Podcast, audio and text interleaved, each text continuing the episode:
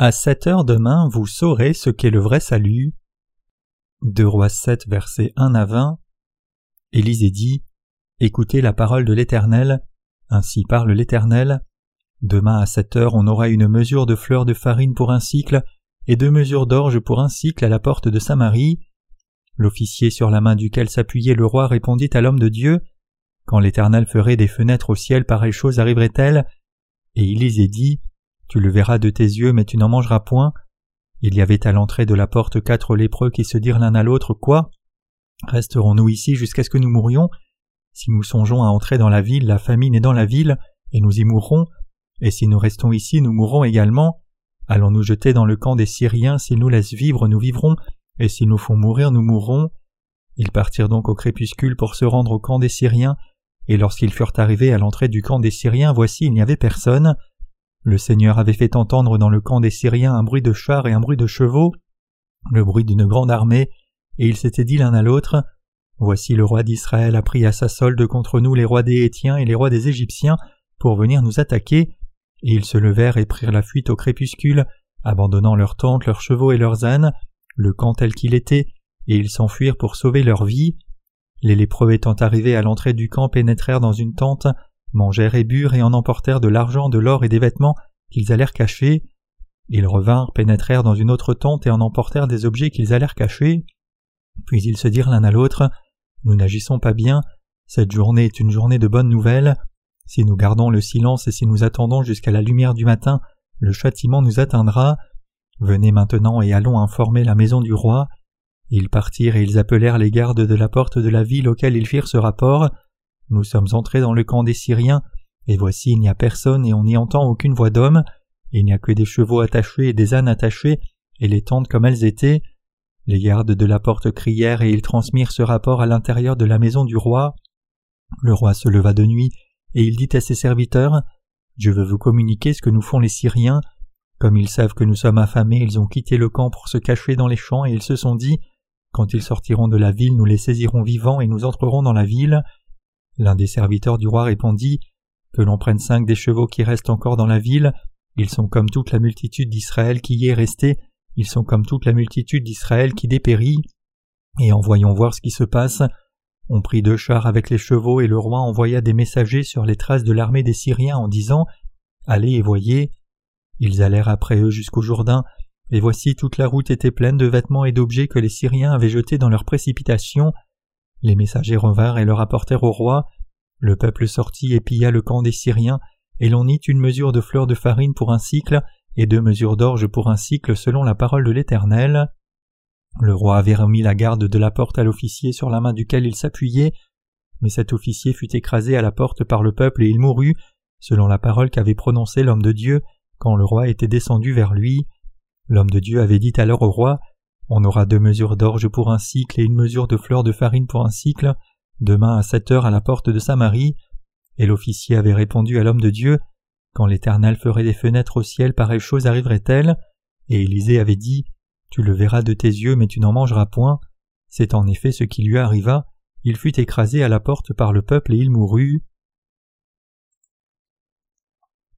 Aujourd'hui, nous lisons tout le chapitre 7 de Deux Rois. Israël était envahi par la Syrie et était maintenant retiré dans sa capitale, la ville de Samarie. Cette ville de Samarie était entourée par l'armée de Syrie et coupée de tout vivre, et tout le monde dans la cité souffrait de famine mortelle donc le prix de la nourriture était très élevé. De Rois 6, verset 25. Même les haricots sauvages et les ânes, que le peuple d'Israël ne mangeait pas en temps normal, étaient vendus à prix élevé. Un cycle d'argent dans la monnaie israélienne de ce temps valait à peu près le salaire de quatre jours de travail pour un ouvrier moyen. Donc pour acheter un pot d'haricots sauvages, un ouvrier devait payer l'équivalent de vingt jours de travail et quasiment son salaire annuel entier pour un âne. Cela montre le peu qu'avaient les gens d'Israël à ce moment-là. Comme l'état de siège se poursuivait, des choses terribles se passaient à l'intérieur de la ville de Samarie. Les gens dans la cité avaient si faim qu'ils devenaient fous. Une fois, deux femmes avaient décidé de tirer au sort et de manger leurs propres enfants tour à tour, et l'un des enfants a effectivement été mangé. Ayant tiré au sort leurs propres enfants, elles avaient mangé d'abord l'enfant d'une femme et le lendemain, elles devaient manger l'enfant de l'autre femme. Mais la mère de l'enfant qui était encore en vie, une fois que sa faim était un peu calmée, après avoir mangé l'enfant de l'autre femme, revint à son bon sens et cacha son enfant. Donc une bagarre tumultueuse éclata entre eux. Entendant cela, le roi d'Israël déchira ses vêtements et pleura. Même s'il était roi d'Israël, il était complètement impuissant puisqu'il n'y avait rien qu'il puisse faire devant une situation aussi désespérée où il ne pouvait qu'attendre que tout le monde meure dans la ville. Cependant, à ce moment-là, quand Israël faisait face à une crise si grave à cause de l'invasion de la Syrie, le serviteur de Dieu apporta sa parole en disant À cette heure-ci demain, le grain abondera dans la ville. L'arrière-plan de l'émergence des hérétiques dans le christianisme d'aujourd'hui. La raison pour laquelle je donne ce sermon aujourd'hui, c'est qu'il y a trop d'hérétiques dans le christianisme d'aujourd'hui. En fait, l'origine des hérétiques et la raison pour laquelle les hérétiques ont émergé dans le christianisme d'aujourd'hui remontent au jour de Jéroboam.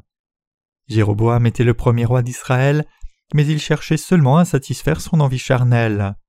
Cela a conduit tous les Israélites à devenir des hérétiques. À l'origine, Jéroboam ne devait pas succéder au trône d'Israël. Un successeur légitime au trône d'Israël devait venir de la maison de Juda et plus spécifiquement être un descendant de David, ceci parce que Dieu l'avait promis à David. En ce temps-là, Roboam, le fils de Salomon, était le seul successeur légitime au trône d'Israël. Cependant, le roi Salomon avait adoré les idoles à tel point que Dieu donna une partie d'Israël à Jéroboam. Cet homme appelé Jéroboam était à l'origine un officier de la cour de Salomon qui avait dirigé la construction du palais. Néanmoins, Dieu l'a établi comme roi du royaume du nord d'Israël. Dans le royaume du sud de Juda, par contre, Dieu s'assura que les tribus de Juda et de Benjamin restent loyales à Roboam le fils de Salomon. Par conséquent, le peuple d'Israël était maintenant divisé entre le royaume du nord d'Israël et le royaume du sud de Juda pendant l'époque du royaume divisé. Avant cela, Israël était une nation, mais maintenant elle était divisée en deux parties, donc il y avait maintenant deux rois en Israël.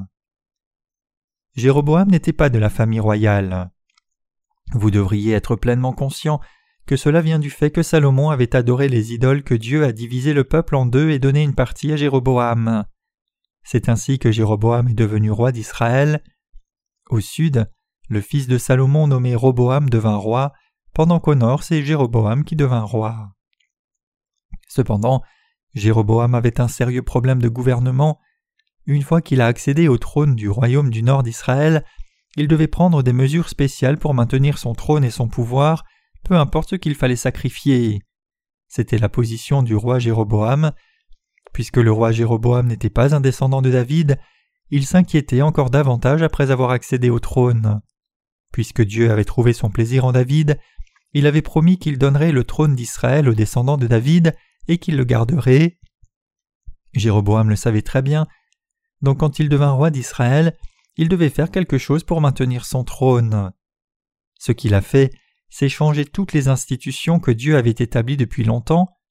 En Israël, Seuls les descendants de Lévi pouvaient devenir sacrificateurs ou souverains sacrificateurs, mais le roi Jéroboam désigna sacrificateur quiconque voulait le devenir, même parmi le commun du peuple. Il remplaça aussi Dieu Yahweh par des veaux d'or et changea la date du jour de l'expiation pour le quinzième jour du huitième mois au lieu du dixième jour du septième mois. Même si le temple de Dieu était situé dans une seule ville en Israël, Jérusalem, Jéroboam bâtit des sanctuaires à Bethel et à Dan, induisant et corrompant le peuple du royaume du nord d'Israël, pour qu'il offre des sacrifices à Dieu là, au lieu du temple de Jérusalem. Après avoir bâti des sanctuaires à Dan et à Bethel, Jéroboam désigna alors des gens ordinaires au sacerdoce et amena son peuple à remplacer Dieu Yahweh, le Dieu des Israélites, par des veaux d'or et à les adorer comme leur Dieu. De sa propre volonté, il devint un hérétique, quelqu'un que Dieu avait en horreur. Dans sa tentative de garder le trône, il finit par non seulement marcher dans la voie des hérétiques lui-même, mais il conduisit aussi le peuple d'Israël sur cette voie. Les gens d'Israël ont différentes fêtes. La plus grande de ces fêtes n'est autre que la Pâque. Marquant le jour où Dieu a fait sortir le peuple d'Égypte, c'est le moment où tout le peuple d'Israël se met en mouvement. Une autre fête avait lieu le septième mois du calendrier juif. Le septième mois en Israël correspond à octobre du calendrier actuel, et c'est le mois de la reconnaissance lorsque les grains sont récoltés et stockés, et l'adoration en reconnaissance est donnée à Dieu. Le premier jour du septième mois, on sonnait de la trompette pour déclarer ce mois comme le mois des fêtes, et c'était en ce mois qu'on trouvait la fête des semaines, c'est-à-dire la fête des tabernacles, tout comme le jour de l'expiation.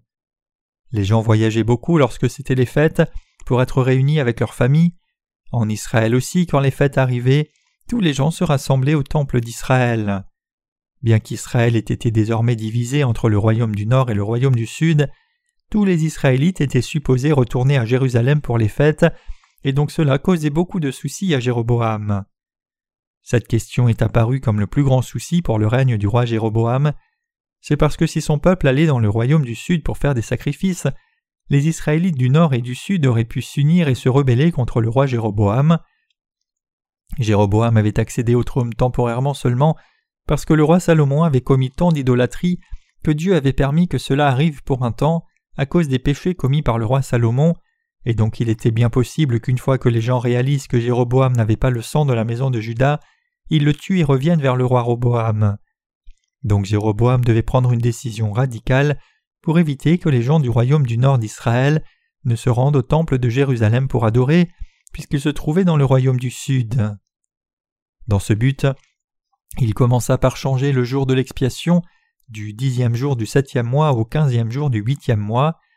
Il fit ensuite des sacrificateurs parmi les gens ordinaires qui le voulaient, même si seuls les descendants de Lévi pouvaient être désignés au sacerdoce, et il remplaça aussi Dieu Yahweh par des veaux d'or, et amena son peuple à s'incliner devant eux et à brûler de l'encens pour les adorer. C'est le processus par lequel Jéroboam et le peuple d'Israël ont fini par devenir des hérétiques devant Dieu. C'est ainsi que Jéroboam est non seulement devenu un hérétique lui-même, mais il a aussi conduit le peuple d'Israël sur la voie de l'hérésie, et son impact indélébile influence toujours beaucoup de leaders dans les communautés chrétiennes. Nous devons tous réaliser ce fait, que le christianisme d'aujourd'hui reprend clairement et suit les péchés de Jéroboam. Le vrai Dieu d'Israël, c'est Dieu Yahweh. Le nom de ce Dieu en hébreu est Yahweh. Le roi Jéroboam avait remplacé ce Dieu Yahweh par des veaux d'or pour être adoré comme Dieu. Donc vous devez réaliser ici combien son péché était grave. Ayant fait des veaux d'or à des endroits choisis, il dit au peuple du royaume du nord d'Israël Ce sont les dieux qui vous ont conduits, ces veaux d'or sont vos dieux. Amenant ainsi son peuple à servir les veaux d'or comme leurs dieux, Jéroboam les a tous conduits dans l'hérésie. Comme Israël fut à l'origine fondé par les douze fils de Jacob, il y avait douze tribus, et parmi ces tribus, seule la tribu de Lévi pouvait être désignée au sacerdoce de Dieu. Cependant, le roi Jéroboam désigna des gens ordinaires au sacerdoce, et en faisant cela il a détruit l'institution du sacerdoce, établie et réglée par Dieu. Jéroboam a aussi bâti des sanctuaires à Dan et Bethel au lieu de Jérusalem, y a placé des veaux d'or, et a amené son peuple à les adorer comme leur Dieu. Il changea tout le système sacrificiel du salut établi par Dieu pour la gloire de sa propre chair. Spirituellement parlant donc, le roi Jéroboam est le premier hérétique responsable d'avoir conduit les chrétiens d'aujourd'hui dans l'hérésie. Nous devons identifier la cause de l'émergence des hérétiques dans le christianisme d'aujourd'hui à partir des péchés de Jéroboam, comprendre cette cause et nous tenir éloignés de ces péchés. C'est parce qu'aujourd'hui même, beaucoup de leaders chrétiens essayent de satisfaire leur propre envie avec la même motivation et la même foi que le roi Jéroboam. Pour gratifier leurs désirs charnels, ils croient dans des doctrines chrétiennes sans fondement de leur propre fabrication, et en faisant cela, ils changent les chrétiens d'aujourd'hui en hérétiques devant Dieu. Que nous dit le fait que le roi Jéroboam ait remplacé Dieu Yahweh par des veaux d'or au sujet de la condition spirituelle du christianisme moderne aujourd'hui? Maintenant comme auparavant, un veau d'or est un symbole de richesse et de pouvoir. Tout comme Jéroboam, les chrétiens aujourd'hui essayent aussi de satisfaire leurs désirs charnels. En d'autres termes, bien que les hérétiques existant dans les communautés chrétiennes d'aujourd'hui professent croire en Jésus comme leur sauveur, en réalité, ils demandent seulement de l'argent à leur assemblée pour satisfaire leur envie charnelle. Donc même parmi les dix leaders chrétiens, ceux qui enseignent leurs adeptes à demander seulement à Dieu des bénédictions charnelles sont des hérétiques qui sont tombés dans les péchés de Jéroboam. Autrement dit, Ces gens ont remplacé la vraie foi chrétienne, qui croit en Jésus comme le Sauveur, par une foi envieuse, et dans ce processus ils ont amené les chrétiens à s'incliner devant les veaux d'or comme leur Dieu, tout comme le roi Jéroboam aux temps anciens. Dès le commencement, ils ont suivi les désirs de leur propre chair. Mais puisque ces gens dominent maintenant le christianisme aujourd'hui, les chrétiens de par le monde ne voient pas de problème du tout à leur foi et leur croyance, même s'ils adorent en réalité des veaux d'or. Donc les chrétiens aujourd'hui ne réalisent pas qu'ils sont eux-mêmes devenus des hérétiques devant Dieu à cause de leur fausse foi qui a abandonné l'évangile de l'eau et de l'esprit établi par Dieu. La plupart des leaders chrétiens aujourd'hui ne connaissent pas l'évangile de l'eau et de l'esprit, et à la place ils conduisent leur assemblée à adorer des veaux d'or. C'est pour cela que Dieu reprend les chrétiens d'aujourd'hui si sévèrement et leur dit de croire dans l'évangile de l'eau et de l'esprit que le Seigneur a donné. En bref, parce que les chrétiens de nos jours sont devenus des hérétiques spirituels du point de vue de Dieu, Dieu a permis aux faux prophètes de les tromper par de faux miracles et des bénédictions charnelles. L'œuvre bénie de Dieu qui s'est produite en un seul jour. Nous venons de lire de Rois chapitre 7, et ce passage est la parole de Dieu rapportant ce qui s'est passé en un seul jour. Cette bénédiction merveilleuse qui a eu lieu autour de la ville de Samarie s'est réalisée en un seul jour, tout comme le serviteur de Dieu l'avait dit. Élisée avait prophétisé qu'à la même heure le lendemain, une mesure de farine se vendrait un cycle à la porte de Samarie et deux mesures de grain pour un cycle, et Dieu fit exactement ce qu'il avait promis par son serviteur. Le serviteur de Dieu prophétisait que les grains, qui étaient si chers désormais, allaient être si abondants dans un seul jour qu'il serait vendu à des prix si bas. Les gens d'Israël devaient être étonnés d'entendre cette parole de promesse de Dieu, mais malgré cela, ils n'ont pas rejeté cette parole, car ils ne pouvaient s'appuyer que sur Dieu dans cette souffrance extrême. Mais il y a un homme qui n'a pas écouté les paroles d'Élisée et n'y a pas cru, un officier sur qui le roi d'Israël s'appuyait, et il s'opposa à Dieu et à son serviteur. La parole de Dieu qu'Élisée, le serviteur de Dieu, donna devait s'accomplir dans les vingt-quatre heures, donc l'un des officiers israélites n'a pas cru en lui, se demandant comment une telle chose pourrait se produire, et douta de la faisabilité de ce qu'Élisée avait dit pensant Comment cela est-il possible, même si Élisée est le serviteur de Dieu et a donné la parole de Dieu Yahweh?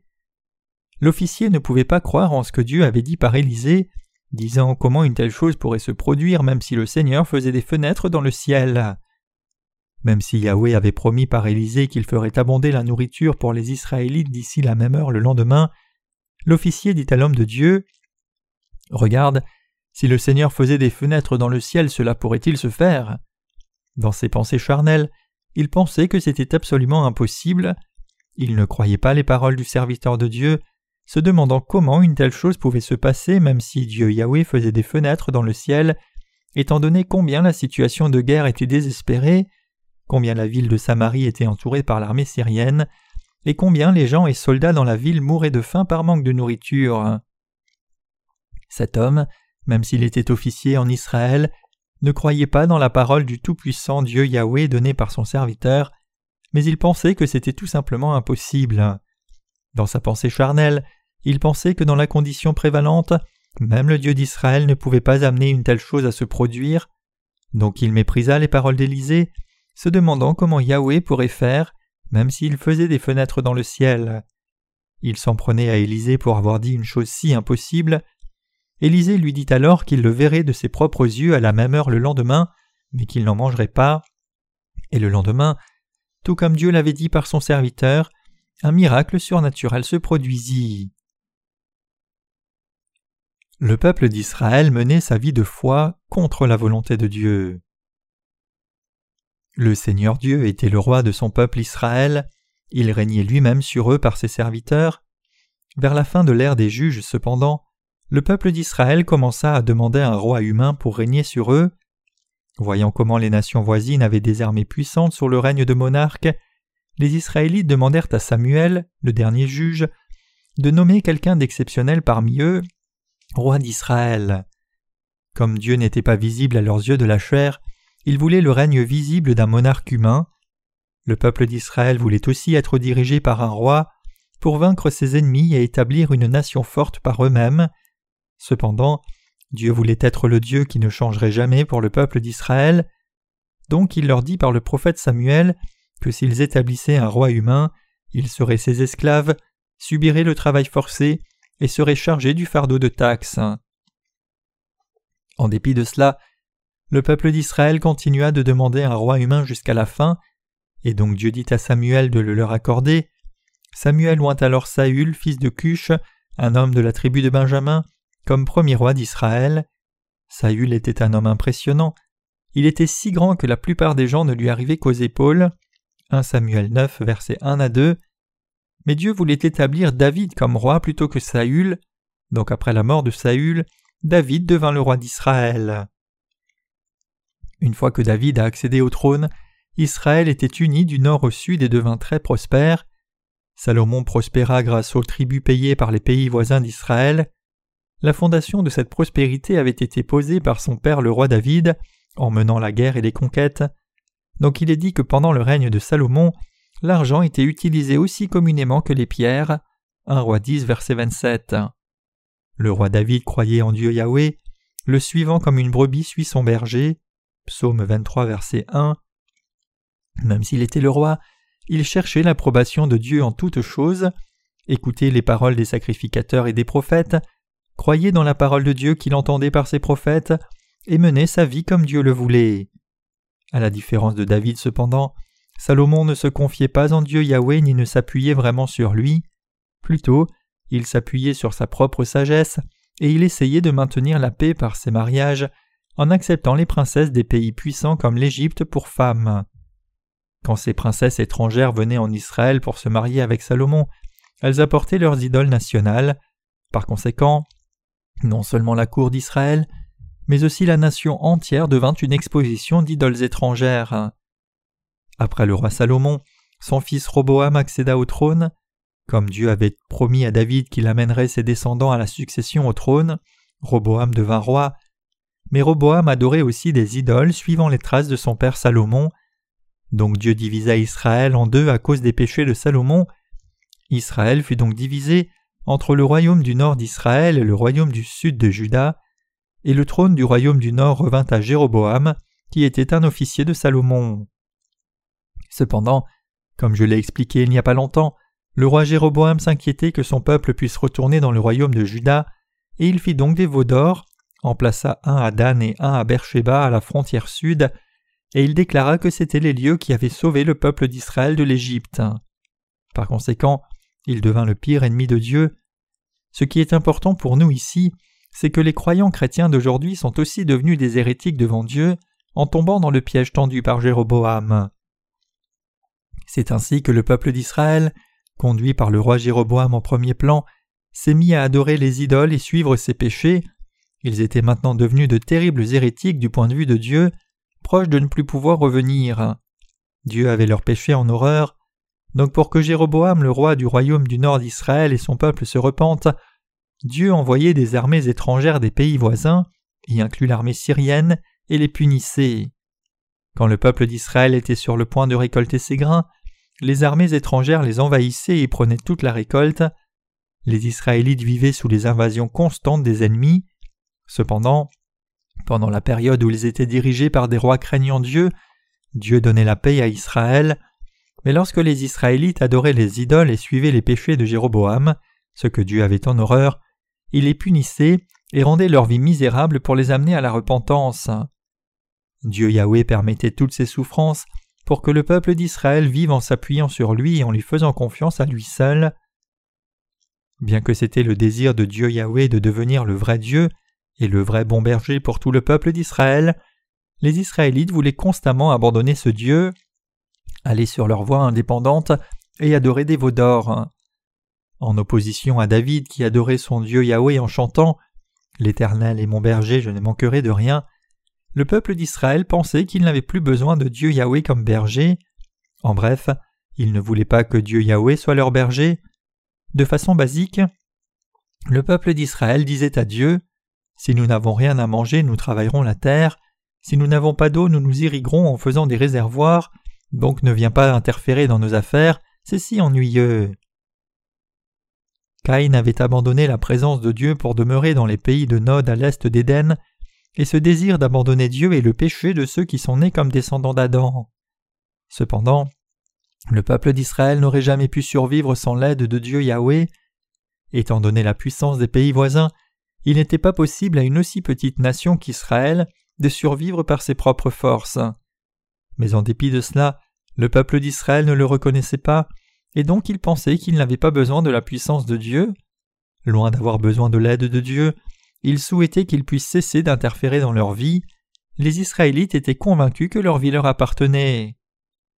Ignorant les bénédictions de Dieu Yahweh qui les avait conduits hors d'Égypte, les avait sauvés des péchés du monde et les avait protégés pour qu'ils prospèrent, le peuple d'Israël suivait les péchés de Jéroboam, n'aimant plus Dieu. Même si dans la chair ils étaient descendants d'Abraham, spirituellement ils n'étaient plus le peuple de Dieu.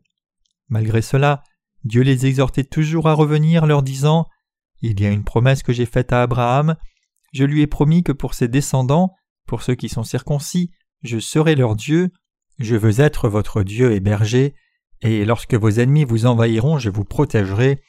Je suis Yahweh votre Seigneur Dieu. Sachez cela dans votre vie. Comment pouvez-vous mener votre vie sans croire en moi votre Dieu?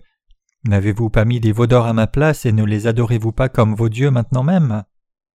Du point de vue de Dieu, tout le monde est né à son image et donc tout le monde doit vivre en craignant Dieu.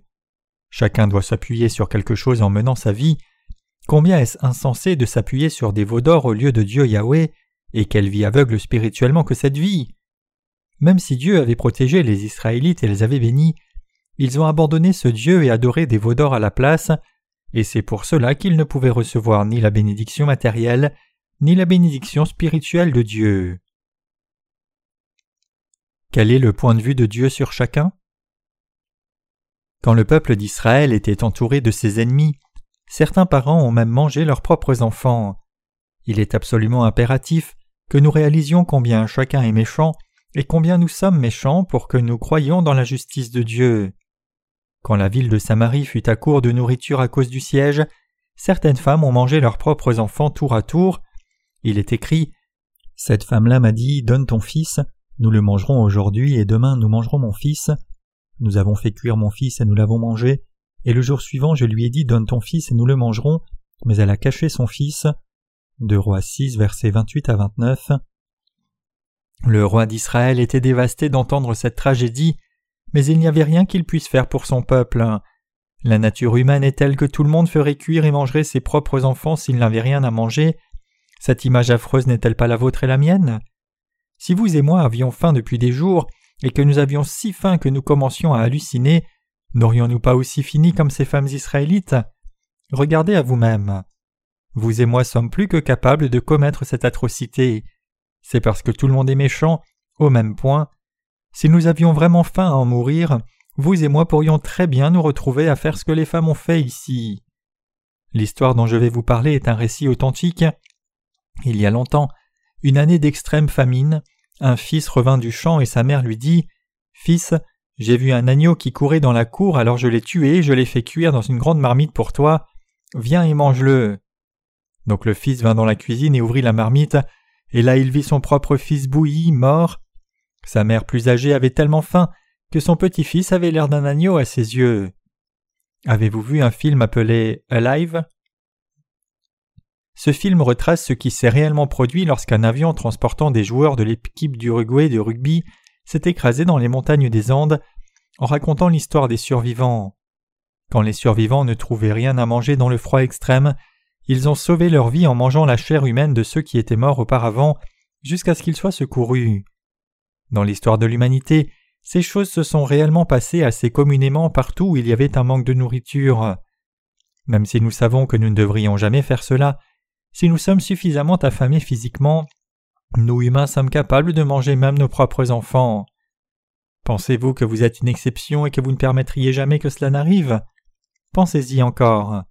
Au fond de vous, vous savez vous-même qu'il n'y a pas de limite à la méchanceté de l'humanité. La Bible rapporte cet épisode historique qui s'est produit dans la ville de Samarie pour souligner le fait que tous ceux qui vivent sur cette planète sont fondamentalement nés avec un cœur méchant dès le moment de leur naissance. Donc devant Dieu, tout le monde est né avec un cœur méchant dès sa naissance. De nos jours, tout le monde professe être un bon humanitaire, mais c'est seulement parce que les circonstances sont bénignes. Si nos vies et nos circonstances deviennent assez mauvaises, nous montrerons la méchanceté qui dort dans nos cœurs. N'avez-vous pas vu ce qui s'est passé à la Nouvelle-Orléans quand elle a été frappée par l'ouragan Katrina? Beaucoup de gens se mirent à piller les supermarchés, tout comme cela s'était produit lors du blackout à New York en 1977. Alors que le blackout n'a duré que 25 heures, il y a eu plus de 1600 cas de pillage et de vol qui ont donné lieu à 4000 arrestations. La loi et l'ordre étant brisés, il était difficile de trouver la trace de vertu civique et de décence humaine. Cette tragédie a-t-elle eu lieu parce que les gens de la Nouvelle-Orléans étaient pires que vous? Non, absolument pas. Je suis certain que vous avez expérimenté cela dans votre vie aussi. Puisque la nature de chacun est mauvaise, dès lors que les gens font face à de mauvaises circonstances, ils commettent des actes méchants. Simplement, tout le monde est méchant comme cela. Et puisque tout le monde est si méchant, personne ne peut éviter de faire face au juste jugement de Dieu pour sa méchanceté. Donc la seule raison pour laquelle les gens essaient de vivre vertueusement, c'est de gagner le respect et servir leurs propres intérêts, comme cela ne peut pas être assuré que s'ils demeurent dans des normes sociales et sont en conformité avec les lois sociales. Mais une fois qu'ils font face à des circonstances extrêmes, ils déversent toutes sortes de méchanceté qui est dans leur cœur. Avez-vous regardé un sport de combat appelé K1 C'est un sport extrêmement brutal qui prend les compétiteurs de différents arts martiaux, une version moderne des gladiateurs où quasiment tout est permis. Il semble de nos jours que la boxe ne soit pas assez sanguinaire pour être intéressante, puisque les gens de par le monde s'intéressent davantage au K1. Ce sport est maintenant devenu assez populaire. Quand les gens regardent un tel combat, cela leur donne un cadre indirect pour expérimenter et se vanter de la méchanceté qui est dans leur cœur. Nous voulons tous qu'un des joueurs soit frappé et tombe. C'est ennuyeux si le match se termine seulement par des points marqués. C'est parce que nos cœurs montrent déjà des désirs meurtriers et méchants. Tous ceux qui vivent sur cette planète ont ces désirs violents dans leur cœur. Donc lorsque la guerre éclate dans ce monde et que la société tombe dans le chaos, c'est seulement une évidence qu'il y ait une épidémie de vol, d'enlèvement, de meurtre et d'incendie volontaire. C'est la nature fondamentale de l'humanité, reflétant le cœur des êtres humains nés avec la semence du péché. Par contre, cependant, le cœur humain a aussi le désir d'aimer les autres en plus de l'amour propre.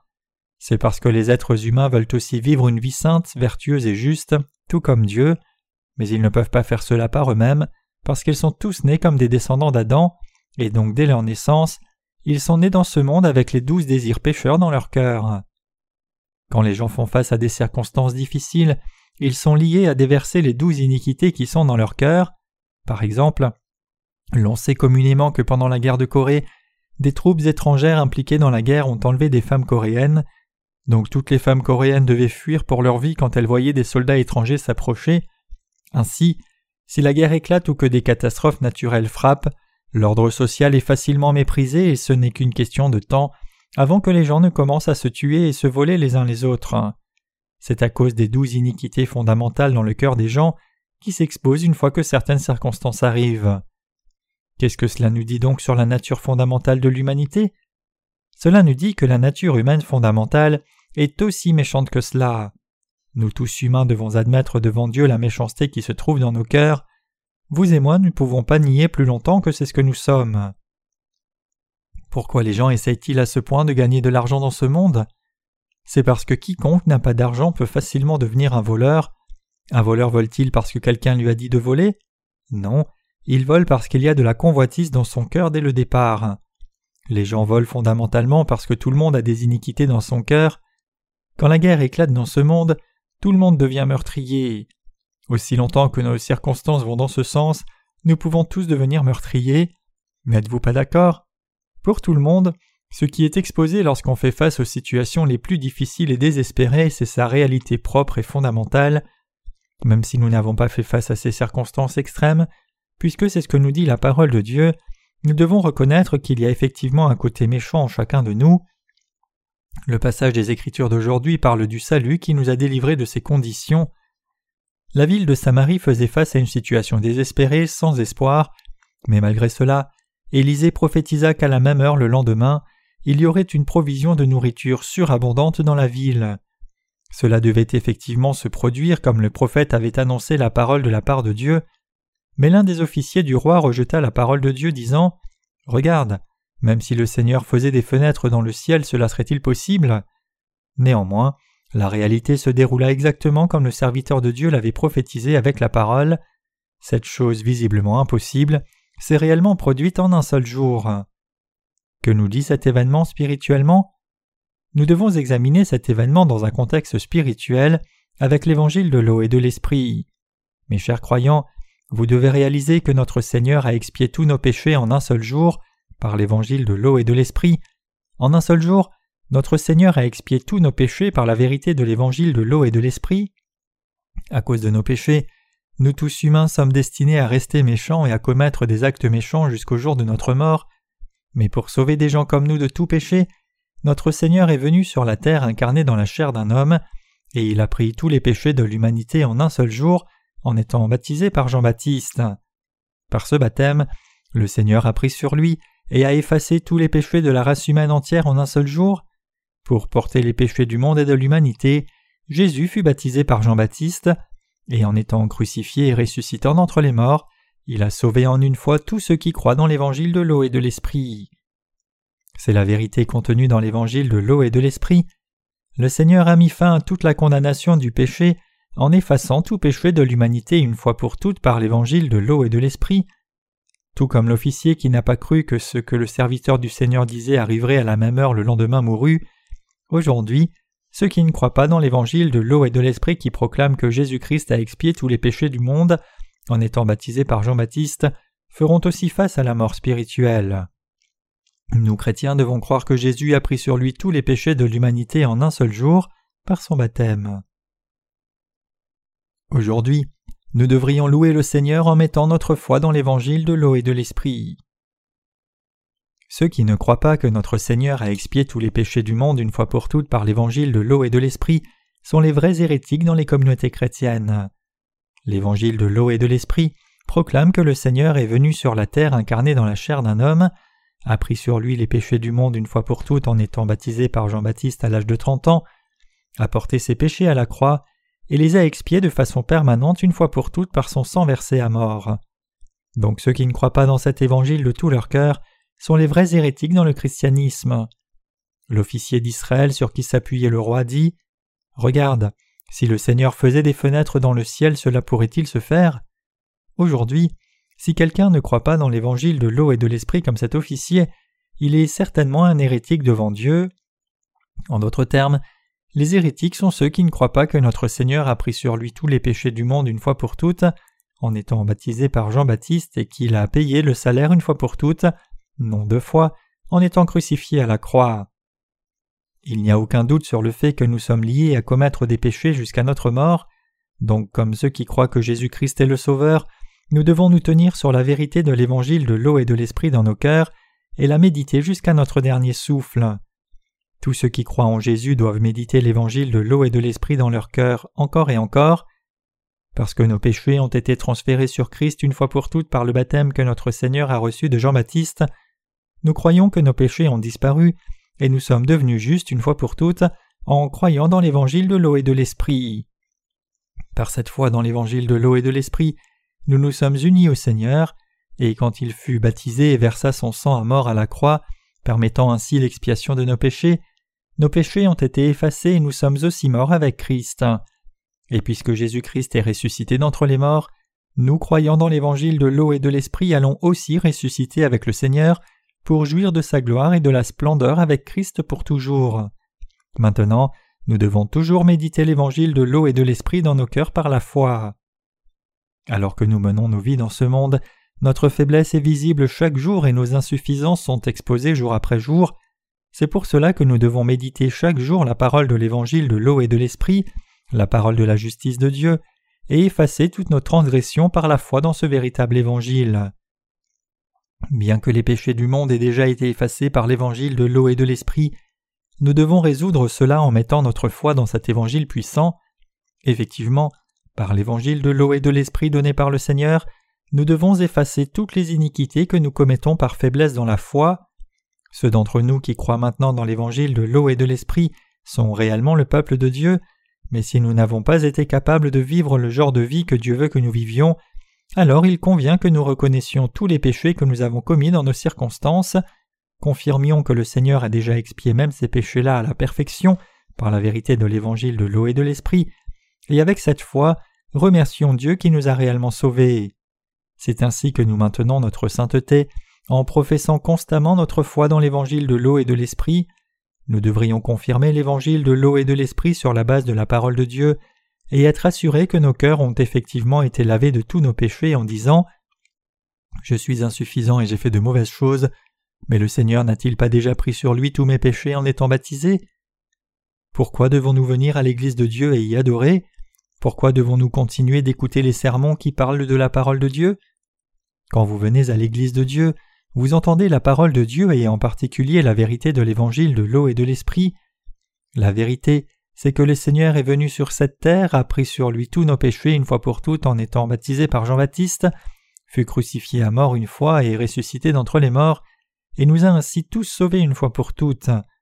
Notre Seigneur a sauvé l'humanité des péchés du monde une fois pour toutes par l'évangile de l'eau et de l'esprit. Il nous a sauvés en venant sur la terre, étant baptisé lui-même pour nos péchés, puis mourant sévèrement à la croix et ressuscitant d'entre les morts. Certaines personnes s'étonnent comment Jésus peut-il avoir pris les péchés que je n'ai pas encore commis?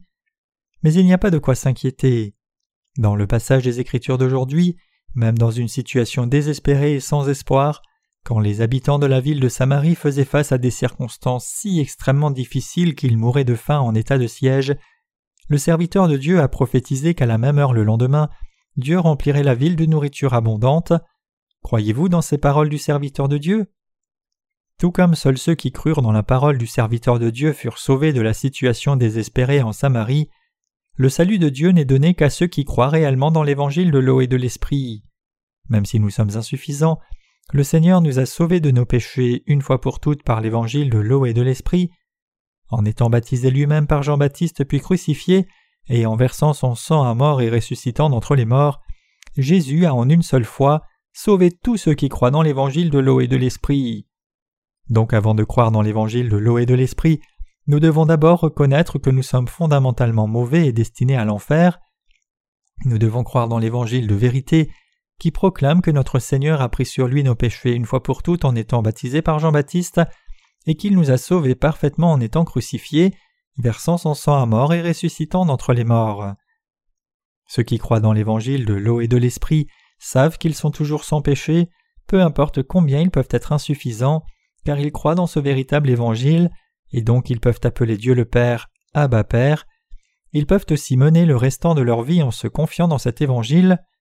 Même si nous, les croyants dans l'évangile de l'eau et de l'esprit, sommes toujours insuffisants, nous sommes enfants de Dieu, donc vivons par notre foi dans l'évangile de l'eau et de l'esprit.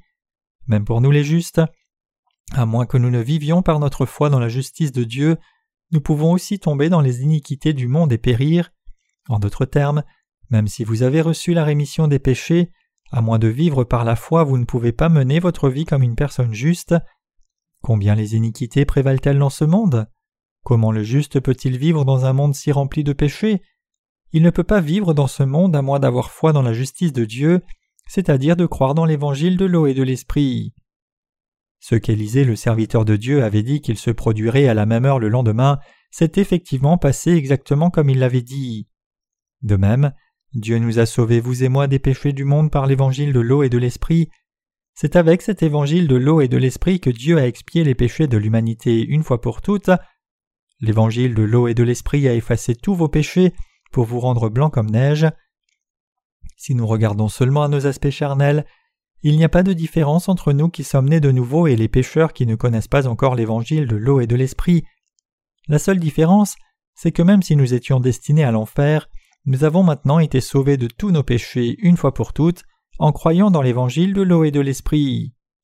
Par contre, tous les autres chrétiens croient qu'ils peuvent être sauvés même s'ils croient seulement dans le sang de Jésus versé à la croix, et c'est pour cela qu'ils vivent dans leur état pécheur. Autrement dit, ils sont tombés dans le piège religieux de ce monde, alors qu'ils croient et suivent les doctrines faites selon le modèle des dogmes chrétiens et qui prévalent, ils sont tombés dans une grave erreur spirituelle et sont devenus des hérétiques devant Dieu.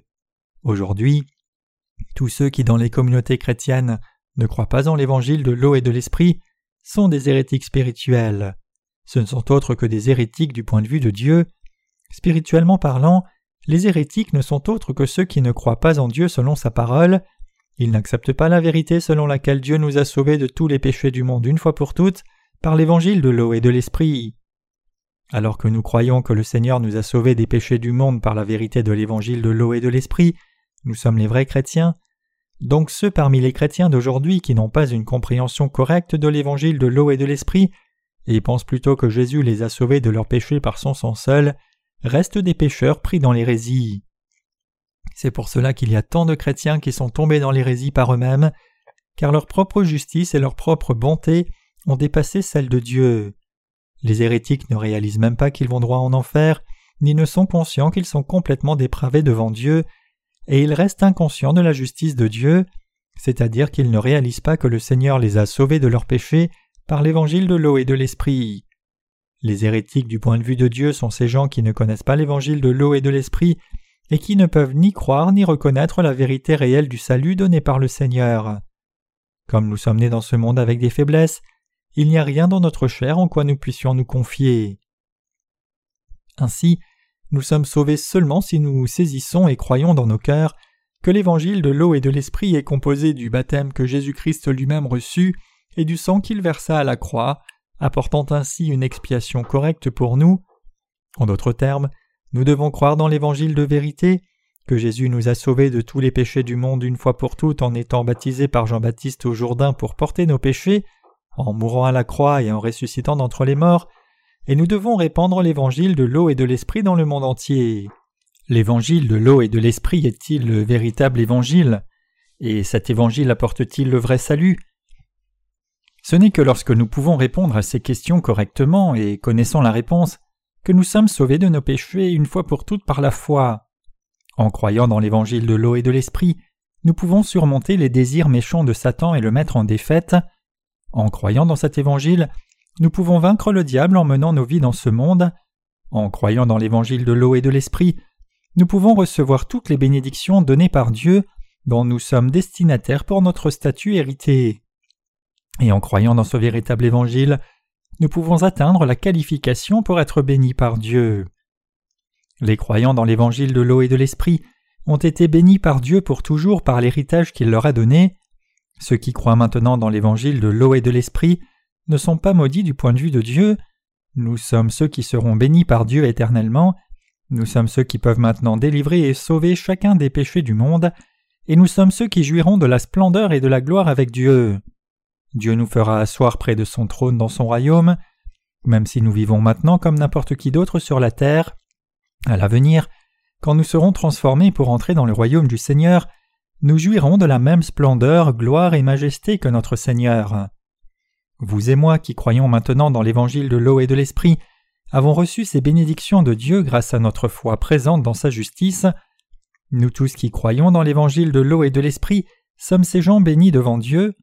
Puisque nous avons abandonné notre chair pour répandre l'évangile de l'eau et de l'esprit, dans notre apparence charnelle nous pouvons sembler abaissés, mais nous avons atteint les bénédictions du ciel en croyant dans l'évangile de l'eau et de l'esprit. Maintenant, tout ce qu'il nous reste à faire, c'est de croire dans la justice de Dieu et répandre l'évangile de l'eau et de l'esprit par cette foi. Même ceux d'entre nous qui croient dans l'évangile de l'eau et de l'esprit peuvent parfois perdre leur force en regardant à leur faiblesse, et de temps en temps nous pouvons aussi nous trouver en souci au sujet de notre avenir. Nous pourrions même nous étonner. Ma situation a l'air si désespérée maintenant que je n'ai pas d'argent et je ne suis bon à rien. Que se passera-t-il si je deviens un sans-abri?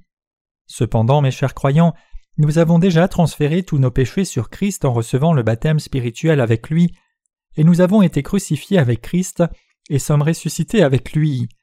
Donc c'est en regardant à Jésus-Christ qui nous a rendus parfaits pour toujours que nous pouvons vraiment vaincre l'adversité, non en fixant seulement nos propres faiblesses. Tout comme Jésus-Christ a revêtu son corps spirituel et retrouvé sa gloire divine par sa résurrection, chacun de nous sera aussi ramené à la vie dans un corps spirituel et vivra glorieusement comme Dieu. 1 Corinthiens 15, versets 42 à 44. Maintenant, nous les croyants dans l'évangile de l'eau et de l'esprit, nous sommes humiliés nous-mêmes pour sauver du péché ceux qui n'ont pas encore reçu la rémission des péchés et nous sauvons effectivement des pécheurs. Tout comme le Fils de Dieu lui-même a abandonné son trône pour venir sur la terre et a vécu comme nous pendant trente-trois ans, nous aussi nous nous humilions pour un peu de temps à cause des pécheurs de ce monde. Ce n'est pas parce que vous et moi sommes idiots que nous consacrons et sacrifions nos vies pour répandre l'Évangile comme cela. La foi de nos cœurs dans la parole de Dieu est sans pareil, et c'est seulement parce que cette foi ne s'est pas encore pleinement accomplie dans ce monde que nous semblons affaiblis momentanément.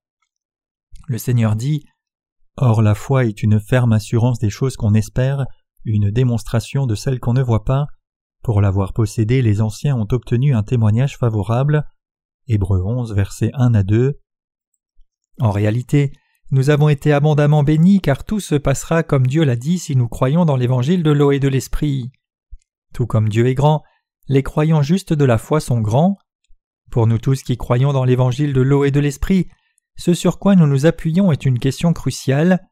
Si nous ne nous appuyons pas sur la justice de Dieu, alors Dieu nous verra comme des hérétiques. En d'autres termes, à moins que nous ne nous appuyions sur l'évangile de l'eau et de l'esprit qui constitue la justice de Dieu, nous serons des hérétiques du point de vue de Dieu. Si nous mettons maintenant de côté notre foi dans l'évangile de l'eau et de l'esprit, refusons que nos vies soient dirigées par Dieu, n'écoutons plus attentivement sa parole, et désirons plutôt adorer des veaux d'or contre la volonté de Dieu, nous perdrons l'assurance de la foi qui vient de la justice de Dieu. Une fois que nous arrêtons d'écouter la parole de Dieu dans son Église, Satan nous condamne ainsi. Le diable nous assiège, nous disant Comment est-ce possible que quelqu'un comme toi reçoive la rémission des péchés? Il y a tant de personnes qui sont bien meilleures que toi, tu as trop de défauts fondamentaux, tu n'es pas le genre de personne qui peut mener une vie de foi. Regarde-toi, tu ne crois même pas vraiment dans l'évangile de l'eau et de l'esprit. Ainsi, nous devons toujours nous confier dans l'évangile de l'eau et de l'esprit, et nous devons diffuser cet évangile dans nos vies. Permettez-moi de vous raconter une histoire terrible ici. J'ai entendu cette histoire d'une de nos sœurs. Il y avait un couple marié vivant dans un appartement à un haut niveau, disons qu'il y avait 300 étages. Un jour, les ascenseurs de l'appartement sont tombés en panne, et donc ce couple devait prendre les escaliers jusqu'au 300e étage. Ils ont donc décidé de monter les escaliers, se promettant de raconter tour à tour des histoires, amusantes, tristes, effrayantes, jusqu'à ce qu'ils arrivent au 300e étage. Sur le chemin, alors qu'ils partageaient des histoires intéressantes, ils n'ont pas trouvé qu'il était si difficile de monter si haut. Finalement, ils ont atteint le 299e étage. Le mari dit alors à sa femme Chérie, veux-tu entendre une histoire vraiment effrayante? Donc la femme dit Bien sûr, pourquoi pas, vas-y. Son mari lui dit alors Je vais te raconter la pire histoire au monde. J'ai oublié la clé chez le gardien au premier étage. Ne sentez-vous pas des frissons dans tout votre corps? Ainsi, si vous et moi menons notre vie de foi sans connaître l'évangile de l'eau et de l'esprit, en dépit d'avoir cru en Jésus toute notre vie, et sommes toujours convaincus que nous irons quand même au royaume des cieux, alors nous réaliserons à notre dernier souffle que nous ne pouvons pas aller là où est le Seigneur à cause des péchés qui sont encore dans nos cœurs. Ce sera la pire chose qui puisse jamais nous arriver. Tout ce temps vous avez cru en Jésus avec l'espoir d'aller au ciel un jour, mais si vous réalisez à votre mort que vous ne pouvez pas aller au ciel, parce que vous n'avez pas la clé qui est l'évangile de l'eau et de l'esprit, combien serez-vous dévasté N'êtes-vous pas terrifié à cette perspective? Si nous croyons réellement en Jésus comme notre Sauveur, et si nous croyons que nous avons été remis de nos péchés par notre foi dans l'évangile de l'eau et de l'esprit, alors nous entrerons certainement au ciel. Cependant, beaucoup de gens ne connaissent pas l'évangile de l'eau et de l'esprit, et leurs péchés restent donc intacts dans leur cœur. Comme ces gens ne sont pas les enfants de Dieu, ils ne peuvent pas entrer au royaume des cieux. C'est pour cela que beaucoup de chrétiens professant croire en Jésus verront le jugement le plus terrifiant en payant le salaire de leurs péchés devant Dieu, parce qu'ils sont ignorants de l'évangile de l'eau et de l'esprit. Cependant, pour ceux qui ont maintenant reçu la rémission des péchés en croyant dans la vérité de l'évangile de l'eau et de l'esprit de tout leur cœur, il n'y a pas de quoi s'inquiéter, car notre salut est assuré jusqu'à notre lit de mort.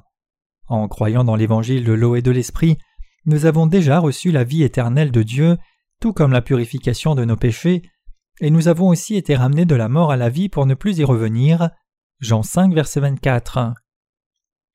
Malgré cela, cependant, nous les croyants dans l'évangile de l'eau et de l'esprit continuons encore de vivre liés par nos corps faibles, donc il est absolument indispensable que nous écoutions la parole de Dieu prêchée dans son Église et la suivions par la foi.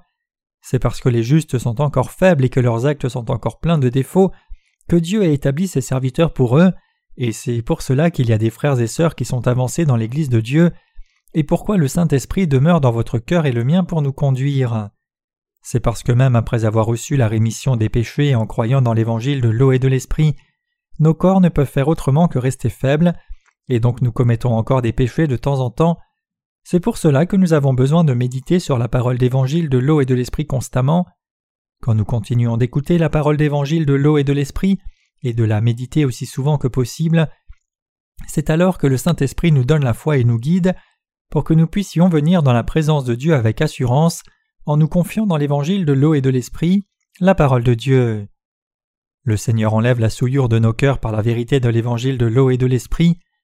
Lorsque nous sommes honteux de nos péchés que nous avons commis à cause de notre faiblesse, il nous dit Pourquoi ton cœur est-il chargé? As-tu peur de venir devant moi? Pourquoi cela? En exposant les iniquités de nos cœurs qui nous font hésiter à venir devant Dieu, le Saint-Esprit nous conduit à confesser nos fautes. Il nous encourage ensuite à nous tenir droit avec la parole bénie de l'évangile de l'eau et de l'esprit. En d'autres termes, le Saint-Esprit nous assure de la vérité que le Seigneur a expié tous nos péchés, y inclut le péché précis que nous venons de commettre, par l'évangile de l'eau et de l'esprit accompli par son eau et le sang. Donc quand les justes méditent sur la parole d'évangile de l'eau et de l'esprit qui contient la justice de Dieu, leurs cœurs sont purifiés et restaurés. Quand nous venons à l'Église de Dieu et écoutons sa parole, nous voyons que nos cœurs coupables sont purifiés par la parole de l'évangile de l'eau et de l'esprit. Puisque les justes croient dans l'évangile de l'eau et de l'esprit, ils n'ont pas de péché et leur cœur reste pur chaque jour. Cependant, lorsque nous commettons un péché par faiblesse, nous nous sentons mal à l'aise dans nos cœurs. Dans des moments comme cela, nous devons reconnaître notre transgression et mettre notre foi dans l'évangile de l'eau et de l'esprit. Autrement dit, nous devons d'abord reconnaître que nous sommes si faibles fondamentalement que nous ne pouvons éviter de commettre le péché, et confirmer une fois encore la vérité de l'évangile de l'eau et de l'esprit. C'est alors que nos cœurs peuvent être vraiment purifiés. C'est quand nous méditons ainsi sur la parole de Dieu par l'évangile de l'eau et de l'esprit que notre foi se maintient. Grâce à l'Esprit de Dieu donc, nous sommes maintenant capables d'appeler Dieu Abba Père. La vie du juste est une vie de ruminant, c'est-à-dire de méditation sur l'évangile de l'eau et de l'esprit. C'est pour cela que l'Ancien Testament dit dans ses règles sur les animaux purs et impurs Vous mangerez de tout animal qui a la corne fendue, le pied fourchu et qui rumine. Lévitique 11, verset 3. En croyant dans la vérité de l'évangile de l'eau et de l'esprit, où la justice de Dieu est révélée, nous sommes devenus ses enfants. Nous sommes ceux qui ont atteint la qualification pour recevoir les bénédictions de Dieu en croyant dans sa justice. Tout ce qu'il nous reste à faire maintenant, c'est répandre l'œuvre de Dieu en prêchant l'évangile de l'eau et de l'esprit. Le fait de servir l'évangile de Dieu, l'évangile de l'eau et de l'esprit, est la plus grande de toutes ces bénédictions. C'est parce qu'à moins que nous ne fassions l'œuvre juste de Dieu, nous sommes liés à dévier, à commettre à nouveau le péché et à ne rien faire que le mal. Même après avoir cru dans l'évangile de l'eau et de l'esprit, si nous dévions de l'Église de Dieu pour servir de fausses idoles, alors nous serons foulés par les gens dans le monde, nous deviendrons des gens complètement inutiles dans ce monde et dans le royaume de Dieu aussi. Ce genre de gens ne peuvent être d'aucune utilité dans le royaume des cieux puisqu'il est écrit Vous êtes le sel de la terre, mais si le sel perd sa saveur, avec quoi la lui rendra-t-on? Il ne sert plus qu'à être jeté dehors et foulé aux pieds par les hommes. Matthieu 5, verset 13. Même avant la fondation du monde, Dieu avait prévu de nous sauver, vous et moi, de tous les péchés de ce monde, par l'évangile de l'eau et de l'esprit, et quand le temps fut venu, Dieu le Père envoya Jésus-Christ sur la terre. Jean-Baptiste transféra alors les péchés de ce monde sur le corps de Jésus-Christ une fois pour toutes en le baptisant. Le corps de Jésus-Christ fut ensuite crucifié pour verser son sang, et il mourut à notre place pour tous nos péchés, et Dieu le Père le ressuscita. La Bible dit Mais il était blessé pour nos péchés, brisé pour nos iniquités. Ésaïe 53, verset 5. La mort de Jésus-Christ est la mort pour nous les croyants dans l'évangile de l'eau et de l'esprit, car c'est par ces meurtrissures et blessures que nous avons été guéris. Pour nous, Jésus-Christ est venu sur la terre, fut baptisé, frappé et crucifié. Il versa ensuite son sang jusqu'à la mort à la croix, nous ressuscita d'entre les morts, et il a ainsi sauvé une fois pour toutes tous ceux qui croient dans l'évangile de l'eau et de l'esprit des péchés du monde. C'est parce que Jésus-Christ a reçu le baptême, a versé son sang à la croix jusqu'à la mort, et ressuscité d'entre les morts, que notre salut a été accompli. Donc c'est pour notre gloire en tant que croyants dans l'évangile de l'eau et de l'esprit que Jésus-Christ est maintenant glorifié. Par son Fils, Dieu le Père nous a sauvés, vous et moi, des péchés du monde, et il a fait de nous ses propres enfants. Dieu nous a glorifiés, nous qui croyons dans l'évangile de l'eau et de l'esprit. Jésus-Christ nous a bénis comme enfants de Dieu, et nous avons reçu les bénédictions éternelles de Dieu en croyant dans la vérité de l'évangile de l'eau et de l'esprit. Donc il n'y a absolument aucune raison pour que nous tombions dans le désespoir, car nous avons Jésus-Christ, Dieu le Père et le Saint-Esprit de notre côté. Nous sommes ceux qui ont obtenu la qualification pour recevoir la bénédiction de Dieu en croyant dans l'évangile de l'eau et de l'esprit. Ce que nous devons tous réaliser de façon indispensable en vivant dans ce temps présent n'est autre que cette vérité de l'évangile de l'eau et de l'esprit. Les témoins qui croient dans l'évangile de l'eau et de l'esprit doivent réaliser ce qu'ils doivent faire maintenant. Il y avait à l'entrée de la porte quatre lépreux qui se dirent l'un à l'autre Quoi, resterons-nous ici jusqu'à ce que nous mourions? Si nous songeons à entrer dans la ville, la famine est dans la ville et nous y mourrons, et si nous restons ici, nous mourrons également. Allons nous jeter dans le camp des Syriens? S'ils nous laissent vivre, nous vivrons, et s'ils nous font mourir, nous mourrons. Ils partirent donc au crépuscule pour se rendre au camp des Syriens, et lorsqu'ils furent arrivés à l'entrée du camp des Syriens, voici il n'y avait personne. Le Seigneur avait fait entendre dans le camp des Syriens un bruit de chars et un bruit de chevaux, le bruit d'une grande armée, et ils s'étaient dit l'un à l'autre Voici le roi d'Israël a pris à sa solde contre nous les rois des Hétiens et les rois des Égyptiens pour venir nous attaquer. Et ils se levèrent et prirent la fuite au crépuscule, abandonnant leurs tentes, leurs chevaux et leurs ânes, le camp tel qu'il était, et ils s'enfuirent pour sauver leur vie. Les lépreux étant arrivés à l'entrée du camp pénétrèrent dans une tente, mangèrent et burent et en emportèrent de l'argent, de l'or et des vêtements qu'ils allèrent cacher. Ils revinrent, pénétrèrent dans une autre tente et en emportèrent des objets qu'ils allèrent cacher, puis ils se dirent l'un à l'autre Nous n'agissons pas bien. Cette journée est une journée de bonnes nouvelles. Si nous gardons le silence et si nous attendons jusqu'à la lumière du matin, le châtiment nous atteindra. Venez maintenant et allons informer la maison du roi. Il est dit ici qu'il y avait des lépreux assis à l'entrée de la porte de la ville. Puisque ces lépreux étaient à la porte de la ville, ils pouvaient soit entrer dans la ville, soit sortir dans le camp syrien. Les lépreux avaient probablement entendu tout le tumulte qu'il y avait de l'autre côté de la porte de la ville, et ils avaient probablement entendu aussi la nouvelle que les gens à l'intérieur mangeaient leurs propres enfants. Donc quand les lépreux ont réfléchi à leur situation, ils ont réalisé qu'ils étaient sans espoir, pris entre un rocher et un sol dur, donc ils décidèrent d'aller au camp des Syriens, se disant en eux-mêmes Puisque nous sommes lépreux, personne ne s'occupe de nous, nous mourrons de faim de toute façon, donc allons vers l'armée syrienne et voyons ce qui se passera. S'ils veulent nous tuer, soit. Peut-être nous épargneront-ils et nous donneront-ils un peu de nourriture avant de nous tuer. Puisque de toute façon la mort était certaine pour ces lépreux, ils décidèrent de faire une dernière tentative pour avoir au moins un peu de nourriture avant de mourir. Donc les lépreux se rendirent au camp des Syriens. Et quand ils arrivèrent, il ne restait aucun Syrien. L'armée syrienne entière avait disparu, laissant tout derrière elle de la nourriture aux vêtements et. Comme Élisée, le serviteur de Dieu, avait prophétisé que la nourriture abonderait à la même heure le lendemain, Dieu avait agi exactement dans ce sens. Quand les Syriens ont entendu les lépreux approcher, il leur a semblé qu'une grande armée et des chars étaient sur le point de les attaquer. Le bruit était si fort que l'armée syrienne fut prise de panique à ce son, pensant que les Israélites avaient fait appel à l'armée égyptienne contre eux, et dans leur panique, ils laissèrent toutes leurs provisions militaires et même leurs armures derrière eux, fuyant pour leur vie. Au moment où les lépreux sont arrivés au camp syrien, ils virent que les Syriens étaient partis dans la précipitation, sans même toucher au repas qu'ils avaient préparé. Donc les lépreux commencèrent par se rassasier de la nourriture qui était devant eux. Ils ont dû manger comme s'il n'y aurait pas de lendemain.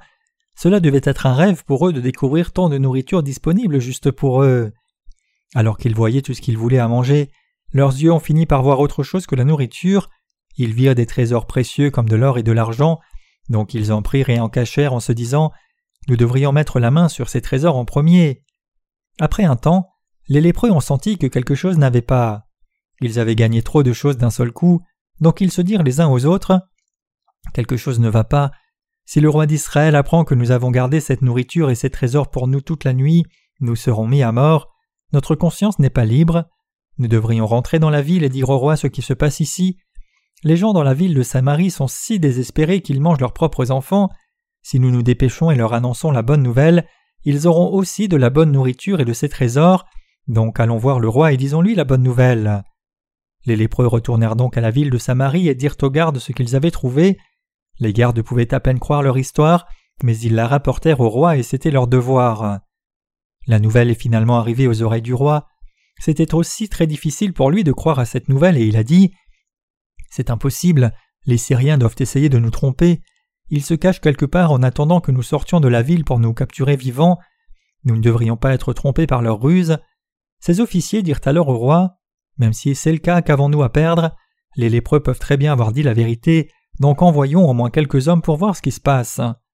Donc le roi envoya un petit groupe d'hommes au camp syrien qui prit cinq des chevaux qui restaient avec eux. Quand les espions sont entrés en silence dans le camp syrien, ils ont découvert qu'il était complètement silencieux. Le camp aurait dû grouiller de soldats assyriens, mais étonnamment il n'y avait pas de bruit du tout, mais seulement un silence de mort. Quand les espions sont entrés plus loin dans le camp, ils sont tombés sur différents équipements et objets restés à terre. Une fois avancés, ils ont vu les environs et découvert qu'il n'y avait personne dans le camp, mais seulement des vêtements, de la nourriture et de l'or restés partout dans le camp. Donc ils sont revenus vers le roi et ont rapporté leur découverte, l'informant que les lépreux avaient dit la vérité. Quand le peuple d'Israël sortit de la ville et rentra dans le camp, ils trouvèrent effectivement beaucoup de nourriture sur place, donc il y avait maintenant une provision abondante de nourriture. La parole de Dieu fut maintenant accomplie tout comme Élisée son serviteur l'avait dit. Exactement selon les paroles du serviteur de Dieu, le peuple d'Israël était capable de manger de la nourriture abondante. Cependant, l'officier qui n'avait pas cru aux paroles d'Élisée s'était opposé à lui en disant Si le Seigneur faisait des fenêtres dans le ciel, cela serait-il possible? Fut piétiné à mort par le peuple d'Israël alors qu'il était en charge de la porte. Une fois que quelqu'un se fait écraser, il est quasiment impossible que cela s'arrête. Alors que tout le monde se précipitait pour sortir de la ville, l'officier fut piétiné à mort dans la précipitation cela s'est fait exactement selon la parole de Dieu. Le message clé de toute cette histoire, c'est que Dieu est le Dieu d'Israël. Cela souligne le fait que Dieu a protégé la nation d'Israël. Cela signifie que le vrai roi d'Israël, c'est Dieu Yahweh. Dieu accomplit toute parole qu'il a donnée par ses serviteurs. Pourquoi Dieu a-t-il fait ceci aux Israélites? C'est parce que Dieu voulait être leur Dieu qu'il aidait le peuple d'Israël, les bénissait et les protégeait. Dieu voulait être loué par le peuple d'Israël, il voulait être reconnu par le peuple d'Israël comme étant juste et miséricordieux, et être loué comme le Sauveur et le Dieu Tout-Puissant. Ceci implique que Dieu le Père nous a créés humains et nous a prédestinés à être ses enfants et sauvés en Jésus-Christ pour que nous puissions louer Dieu. Éphésiens 1 verset 14. Dieu veut effectivement nous entendre le recommander. Dieu nous a sauvés des péchés du monde une fois pour toutes par l'évangile de l'eau et de l'esprit, même si nous sommes si insuffisants, Dieu nous a sauvés des péchés du monde parfaitement, il a fait de nous ses propres enfants, il nous a bénis pour toujours, il nous a bénis. L'apôtre Paul a dit J'estime que les souffrances du temps présent ne sauraient être comparées à la gloire à venir qui sera révélée pour nous. Romains 8, verset 18. Dieu nous a tellement bénis, il nous a protégés, et il continuera de nous protéger dans l'avenir. À tout moment, Dieu a été fidèle pour nous, pour que nous fassions des chants nouveaux et continuions à louer Dieu, il nous fait du bien, travaille puissamment dans nos vies, prend soin de nous et nous bénit tous. C'est ainsi que Dieu agit envers nous. C'est la relation que nous avons avec Dieu. Dieu veut recevoir la gloire et la louange de la part des croyants dans l'évangile de l'eau et de l'esprit, et ce Dieu veut être le berger de ses enfants, les protéger personnellement, les bénir, les nourrir et répandre toutes ses bénédictions sur eux. C'est ce que Dieu veut montrer au peuple d'Israël, ainsi qu'à vous et moi aussi. Donc ayant maintenant reçu les bénédictions de Dieu, il n'y a qu'une chose que nous devrions faire. Nous devrions louer Dieu par notre foi, nous devrions le recommander par notre foi. Lorsque nous adorons Dieu, nous devons écouter sa parole sans faute et nous devons le prier et le louer. Les louanges que nous chantons dans nos cultes sont pour Dieu, ces louanges sont notre confession de foi envers Dieu, c'est la confession de nos lèvres louant Dieu pour nous avoir bénis. Nous devons vivre par la foi, réalisant et croyant que Dieu a agi dans nos vies avec un si grand amour et que notre relation avec Dieu est une relation d'amour.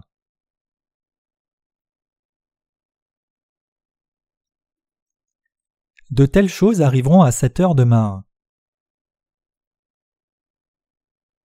Comme vous et moi croyons dans l'évangile de l'eau et de l'esprit, Dieu nous a sauvés une fois pour toutes, n'est-ce pas? Dieu nous a effectivement sauvés une fois pour toutes de nos péchés par l'évangile de l'eau et de l'esprit. Vous et moi étions fondamentalement mauvais, destinés à l'enfer, Cependant, le Seigneur est venu sur la terre et a pris nos péchés du monde sur son corps une fois pour toutes, en étant baptisé par Jean-Baptiste, et après avoir pris nos péchés, le corps du Seigneur fut crucifié pour verser le sang jusqu'à sa mort, portant ainsi la condamnation de nos péchés et accomplissant la loi qui déclare que le salaire du péché c'est la mort. Ressuscitant ensuite d'entre les morts, il est devenu le vrai Sauveur pour vous et moi qui croyons dans l'évangile de l'eau et de l'esprit. Le fait que Jésus-Christ nous ait sauvés n'est pas de notre propre volonté, mais c'est parce que Dieu nous a aimés le premier, et donc en obéissance à la volonté de Dieu le Père, Jésus lui-même a fait de nous des enfants de Dieu pour sa part, en nous sauvant de tous nos péchés, par la vérité de l'évangile de l'eau et de l'esprit. L'amour de Dieu pour nous est donc éternel et parfait. Mes chers croyants, alors que nous menons nos vies dans ce monde après avoir reçu la rémission des péchés, peu importe combien nous pouvons être insuffisants, si nous vivons en croyant dans l'évangile de l'eau et de l'esprit, alors même si nous sommes inquiets au sujet de nous-mêmes au début, finalement, nous réalisons qu'il est complètement inutile de nous inquiéter. Donc nous nous unissons à l'Église de Dieu en mettant notre foi dans l'évangile de l'eau et de l'esprit. Nous nous disons en nous-mêmes C'est trop dommage de mener ma vie pour moi-même, je vais m'unir à l'Église de Dieu et vivre pour l'Évangile, je vivrai pour la justice de Dieu en étant content de tout ce qu'il me donne.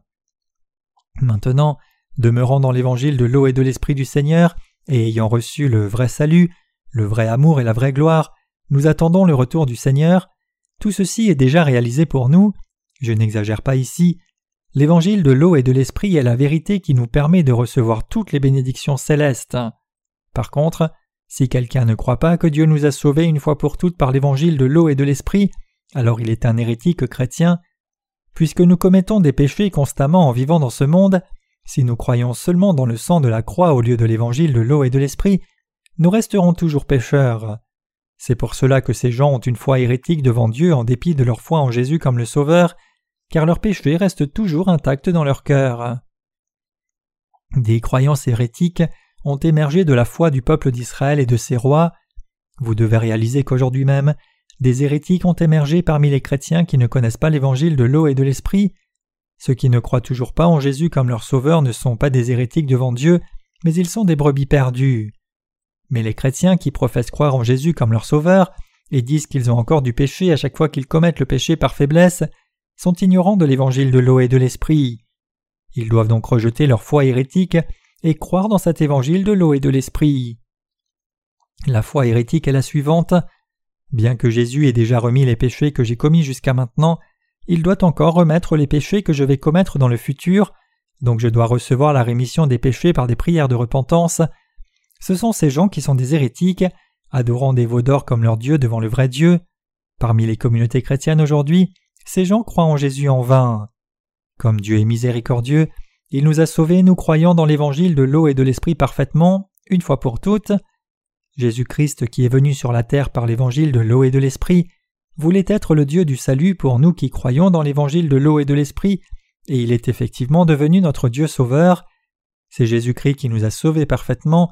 S'il avait manqué d'expier nos péchés par l'évangile de l'eau et de l'esprit, comment serait-il Dieu? Jésus-Christ est celui qui nous a sauvés, nous les croyons dans l'évangile de l'eau et de l'esprit de nos péchés, il est celui qui nous a bénis, et il est celui qui nous garantit un avenir éternel. Jésus-Christ est le Dieu du salut qui répand sur nous cette bénédiction. Après tout, quel genre de Dieu serait-il s'il ne pouvait pas faire cela? Nous qui sommes nés de nouveau et croyons dans l'évangile de l'eau et de l'esprit avons été si bénis, c'est pour cela que nous travaillons le plus diligemment possible pour le royaume du Seigneur. En vivant sur cette terre pour un peu de temps, les justes ont déposé leur vie pour la cause de la diffusion de l'évangile de l'eau et de l'esprit. En réalité, nous les croyants dans l'évangile de l'eau et de l'esprit sommes de loin plus bénis que ceux qui croient seulement dans le sang de la croix. C'est parce que ces gens qui ont cru tout ce temps que le sang de la croix constitue leur salut n'ont toujours pas été purifiés complètement de leurs péchés pour devenir blancs comme neige. Par contre, Dieu nous a bénis, nous les croyants dans l'évangile de l'eau et de l'esprit, parfaitement. Effectivement, nous sommes ceux qui avons reçu les bénédictions éternelles de Dieu, donc je vous exhorte tous à plaire à Dieu davantage en mettant votre foi dans l'évangile de l'eau et de l'esprit, et à louer pour toujours la justice de Dieu qu'il a répandue sur nous. Par-dessus tout, c'est ma prière sincère que vous ne deveniez jamais un hérétique devant l'évangile de l'eau et de l'esprit de Dieu. Qui sont les vrais hérétiques du point de vue de Dieu? N'est-ce pas ceux qui ne croient pas l'évangile de l'eau et de l'esprit? Le Seigneur Dieu a accompli l'œuvre du salut en un seul jour. Parce que l'un des officiers d'Israël n'a pas réalisé cela et n'y a pas cru, il est mort piétiné par les gens. Mes chers croyants, Essayez-vous encore d'être purifiés de vos péchés en croyant dans le sang versé de Jésus à la croix en vain? Ou voulez-vous maintenant être purifié de tous vos péchés en un seul jour, en croyant dans l'évangile de l'eau et de l'esprit que le Seigneur nous a donné, à nous l'humanité? Je vous exhorte aussi à croire dans l'évangile de l'eau et de l'esprit donné par le Seigneur, et à être ainsi purifié de tous vos péchés aujourd'hui même, devenir enfant de Dieu et recevoir toutes ces bénédictions.